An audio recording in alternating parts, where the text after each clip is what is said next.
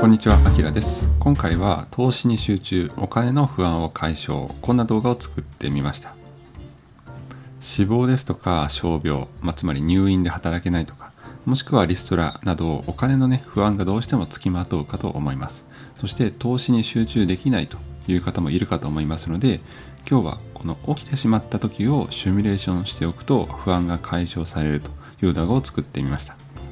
私自身過去にですねこういう死亡だとか傷病時の想定を踏まえてシミュレーションしてお金の不安が一気に減ってですねその結果投資にこうぐっとより集中できたという経験がありますので私自分自身のシミュレーション結果を踏まえてあこうやってシミュレーションすればいいんだというのをご紹介しようと思います。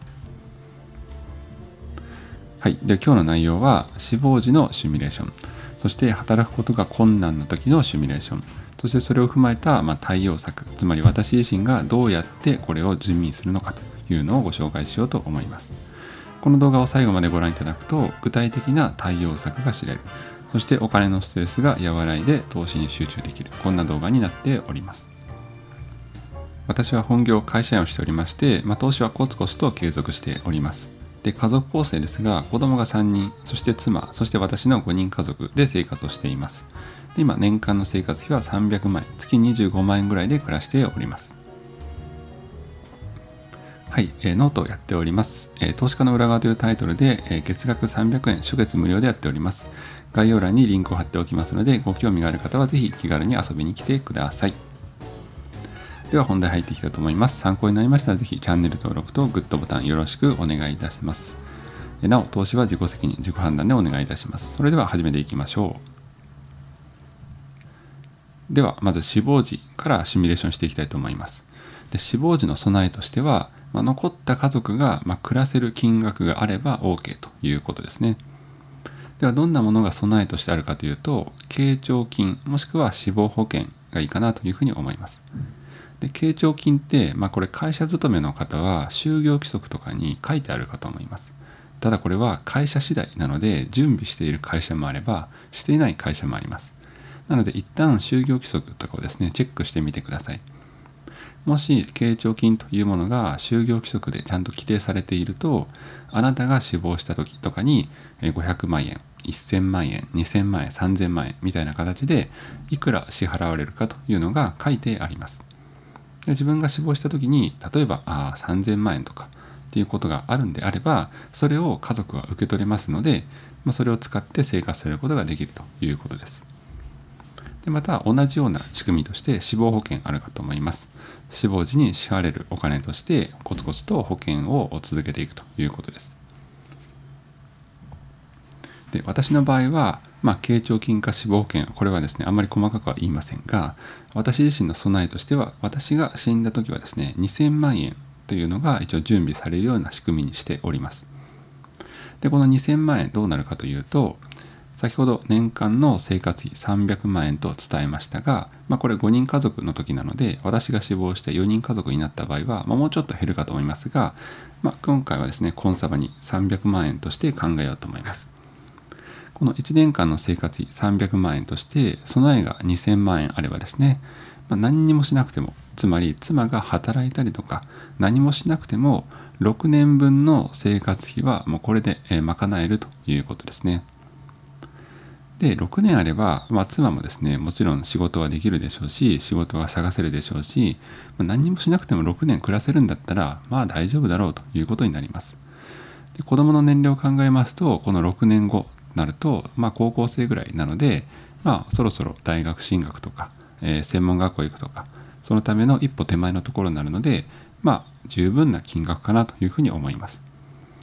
で一方妻が例えば月10万円ほど稼ぐとしたら、まあ、年間120万円の収入がありますのでそれを踏まえると300万円引く120万円つまり180万円が1年間の生活費というふうになります、まあ、これを考えればもう10年分ですねの生活費が備えられているということです。で10年となるともう子供は成人しておりますしそれを考えたらですね、まあ、十分すぎるお金かなというふうに思います。なのであなた自身もシミュレーションする時に、まあ、備えいくらあれば例えば子供が18歳とか成人とかそれぐらいになるまで、えお金が必要かなということを考えていくといいかと思います。でまた、まあ、夫婦でねいる場合っていうのは残された方がもちろん働けるとか働けないとかそれもあるかと思いますのでそれを踏まえて考えてみるといいかと思いますでは次ちょっと学費のことを触れたいと思いますで子供学費どれぐらいかかるのということですがつまり18歳以降ですね1人当たりだいたい300から700万円、まあ、平均するとま500万円ぐらいあったらいいかなというふうに私は考えておりますではこの500万円をどうやって作るかということですがえー、ジュニア NISA を使っています。結論を言うと。で今自身ですね、すでにジュニア NISA の口座に3人分それぞれ200万円がもうすでに入っております。で、この200万円をそのまま放置しておいたとして、まあ、どれだけお金が増えていくかということですが、今10歳、そして、え、8年後、高校から卒業して大学入学をするとか、もしくは専門学校行くとか、それを考えたときに、つまり8年後、その200万円はどうなってるかというと、まあ、約300万円になっています。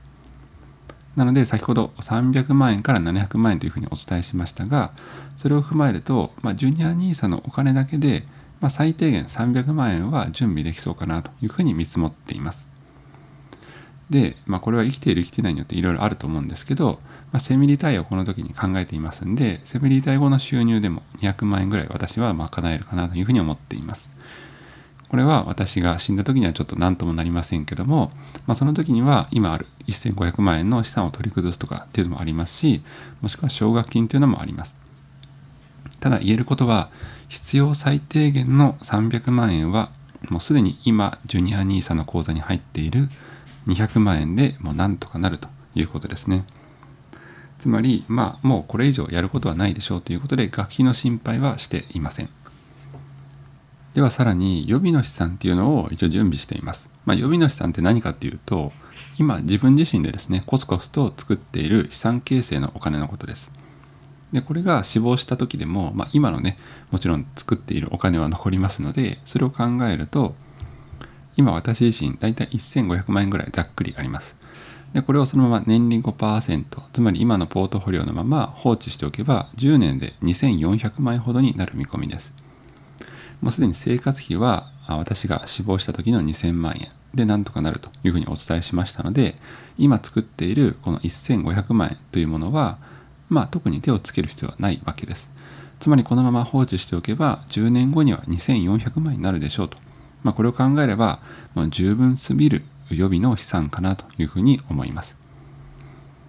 では大体この10年後ですね。すでに子供は成人になっていて学費も準備できていてつまり残された家族つまり妻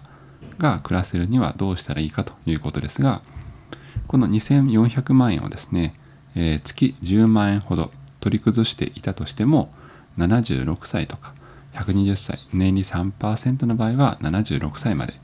年利5%の場合はもう生涯にわたってですね資産はなくならないですつまり月10万円を稼いで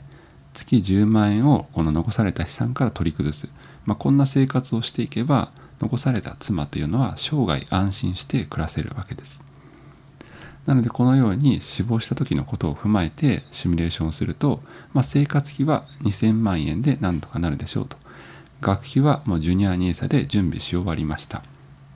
そして予備の資産として2400万円あります。これをそのまま資産運用も続けて月10万円ちょっと稼ぐだけで生涯なんとか暮らしていけますということになります。まあ、これを踏まえると死亡時の不安というものはもうなくて投資に集中できる環境を私自身整えることができましたなのでこれを参考に死亡時のシミュレーションというのをしてみてはいかがでしょうか。はい、では次ですね。働けない場合というのを想定しておくといいかと思います。でこの結論としてはだいたい3から6ヶ月分ぐらいの生活費を用意しておくといいんじゃないかなというふうに思います。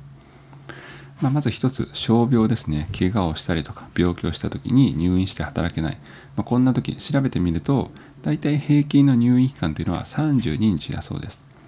それにプラスアルファ治療費がかかりますのでそれを踏まえても、ま、3から6ヶ月あればもう十分だと思います。でもう一個は転職っていうのがあると思います、まあ、言い方を変えると人によってはリストラのね可能性があるかと思います。それを踏まえても調べれたところ3から6ヶ月程度で大体職を見つけることができるそうなので、まあ、これを踏まえると3から6ヶ月分の生活費を用意しておけばそんなに不安はないということになります。はい、これがですね、えー、まず平均在院日数つまり入院した日数っていうのは32日だそうです。なのでこの32日分つまり約1ヶ月分の生活費があればまずは大丈夫でしょうと。でそれに加えてもちろん治療費がかかりますので、まあ、治療費をさらに準備しておくということをすればこの傷病時の不安っていうのはなくなるわけです。じゃあ治療費っていくらなのということですが大体目安として月8万円ぐらいを最大でも見積もっておけばいいかなというふうに思います。え日本にはですね高額療養費制度ということで、えかなり高額な、まあ、イメージすると100万円とかの治療費がかった場合に、え我々国民が払う上限の金額っていうのが決まっています。でそれが目安としては、まあ、8万円と思っておいたらいいかなと思います。まあ、これは年収によって違うんですけれども、まあ、この「う」の場合ですね年収370万円から770万円。こちらの収入があった場合は1月の上限額つまり支払わなければ患者あなたが支払わなければいけない金額が8万100円ということが書かれています。でそこにプラス医療費マイナス26万7000 ×1% まあ例えば100万円だとしましょうと。100万円引くまあ簡単に20万円としましょう。つまり80万円。80万円の1%まあ8000円。ということなのでまあ誤差範囲ということで8万円。ということでやはり8万円ぐらい治療費として考えておけばいいでしょうというふうになります。つまり1ヶ月分の生活費プラス治療費8万円、まあ、こんな形で考えますと、まあ、23ヶ月の生活費を備えておけばまあ問題ないでしょうというふうに解釈できるかと思います。なのでこの高額療養費制度というのは誰もが使えますので、まあ、上限を超えた治療費っていうのは国から支給されますので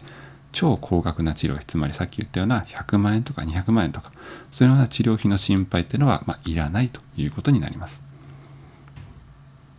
まあ、次転職ですね、まあ、こちらに関しては3から6ヶ月程度で、ま職を見つけることができるそうです。まあ、転職の準備をしたり書類を作成したり応募して面接をして内定をもらうと。いうこれが大体3ヶ月ぐらいということです。で人によってもちろん転職の準備等は違いますしどれだけね、えー、早く内定が取れるかっていうのはまた人それぞれかと思いますのでそれを踏まえるとリクナビネクストのサイトを踏まえると3から6ヶ月っていうのを目安にしていただくといいんじゃないかなと思います。まあこれをできるだけ早くするために、まあ、可能ならということでできることはできるんだったらもう退職前に転職活動を開始するとかですね。もう会社の業績が良くないとかっていうのが、まあ、分かったんであればまあちょっとね他の会社も検討しておこうかなっていうふうになったりすると思いますしもしくは普段から自己啓発をしておくともちろんスキル等が身につきますのでより転職しやすくなるかなというふうに思いますはいでまたですね生活費というのを最後少し触れておこうと思いますで生活費を少なくするっていうことはイコール稼ぐ額もですね少なくて OK ということです。これ我が家の家計簿ですけれども、まあ、この8月とか1月とかエアコンとかをより使うような月を出していますと大体20万円ほどで暮らしています。でプラスアルファ月によって何かね支払いがあったりしますんで20から25万円ぐらい。でここで言いたいことというのはこの節約の力どれだけ少ないお金で暮らせるかというのを普段からやっておくと、まあ、稼ぐ負担も減るということですね。結構同同じような年代で同じような家族構成の友人とかと話をしているとやはり30万円ぐらいで暮らしている家族が多いです、まあ、それを比べると10万円から5万円ぐらい普段の使用金額は我が家少ないのでそれだけ稼がなければいけない負担っていうのも少なくて済みます。まあ、これをするといざね職がなくなった時にかなり助かります。なんでかというと我が家の場合は、まあ、20万円暮らせばなんとかなるでしょうっていうのが他の家族の場合は30万円暮らさないと何ともならないっていうことになりますので、まあ、普段からこういうふうに節約をね心がけているといざという時の対応も楽になるかなというふうに思います。はい以上でございますまあ、ぜひですね、自分のケースでもちょっと計算してみるといいかなと思います。計算できていないからこそ、こう、モヤモヤが残る気がするということで、もうその通りです。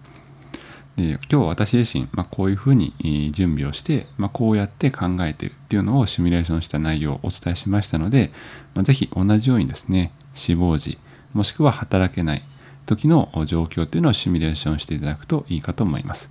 一気に不安が解消されて、えー、投資にね集中できる環境を作れるかと思います。はい、今日のまとめです、えー、死亡とか傷病など自分がどれだけね備えがあるかっていうのをまずは確認してみましょう。そして死亡後または働けない時の生活費とか学費それらの備えを比べてみてください。そして足りない部分を見つけて少しずつ備えていければいいというふうに思います。で不安が解消されるともうね何も恐れずに投資に集中できますので是非やってみてください。はい。今日の関連動画として、まあ、節約に関してはですねこの1日のスケジュールを公開しております。あの貯蓄率50%以上維持できておりますので、まあ、どんな生活しているのというふうに興味があるかもしれませんのであの1日のスケジュールを公開した動画も過去作っております。でまた資産を増やすという場合におきましてはこの新 NISA に向けた動画も作っておりますのでぜひチェックしてみてください。はい以上でございます。今日もご覧いただいてありがとうございました。まあ、株価は好調とかですねいろんな好材料が多いんですけれども、まあ、こういう余裕がある時に少し不安なねところもカバーできていければいいかなというふうに思います。動画のリクエスト随時コメント欄で募集していますので気軽に書いていただけると嬉しいです。では今日もご視聴いただいてありがとうございました。良い一日を。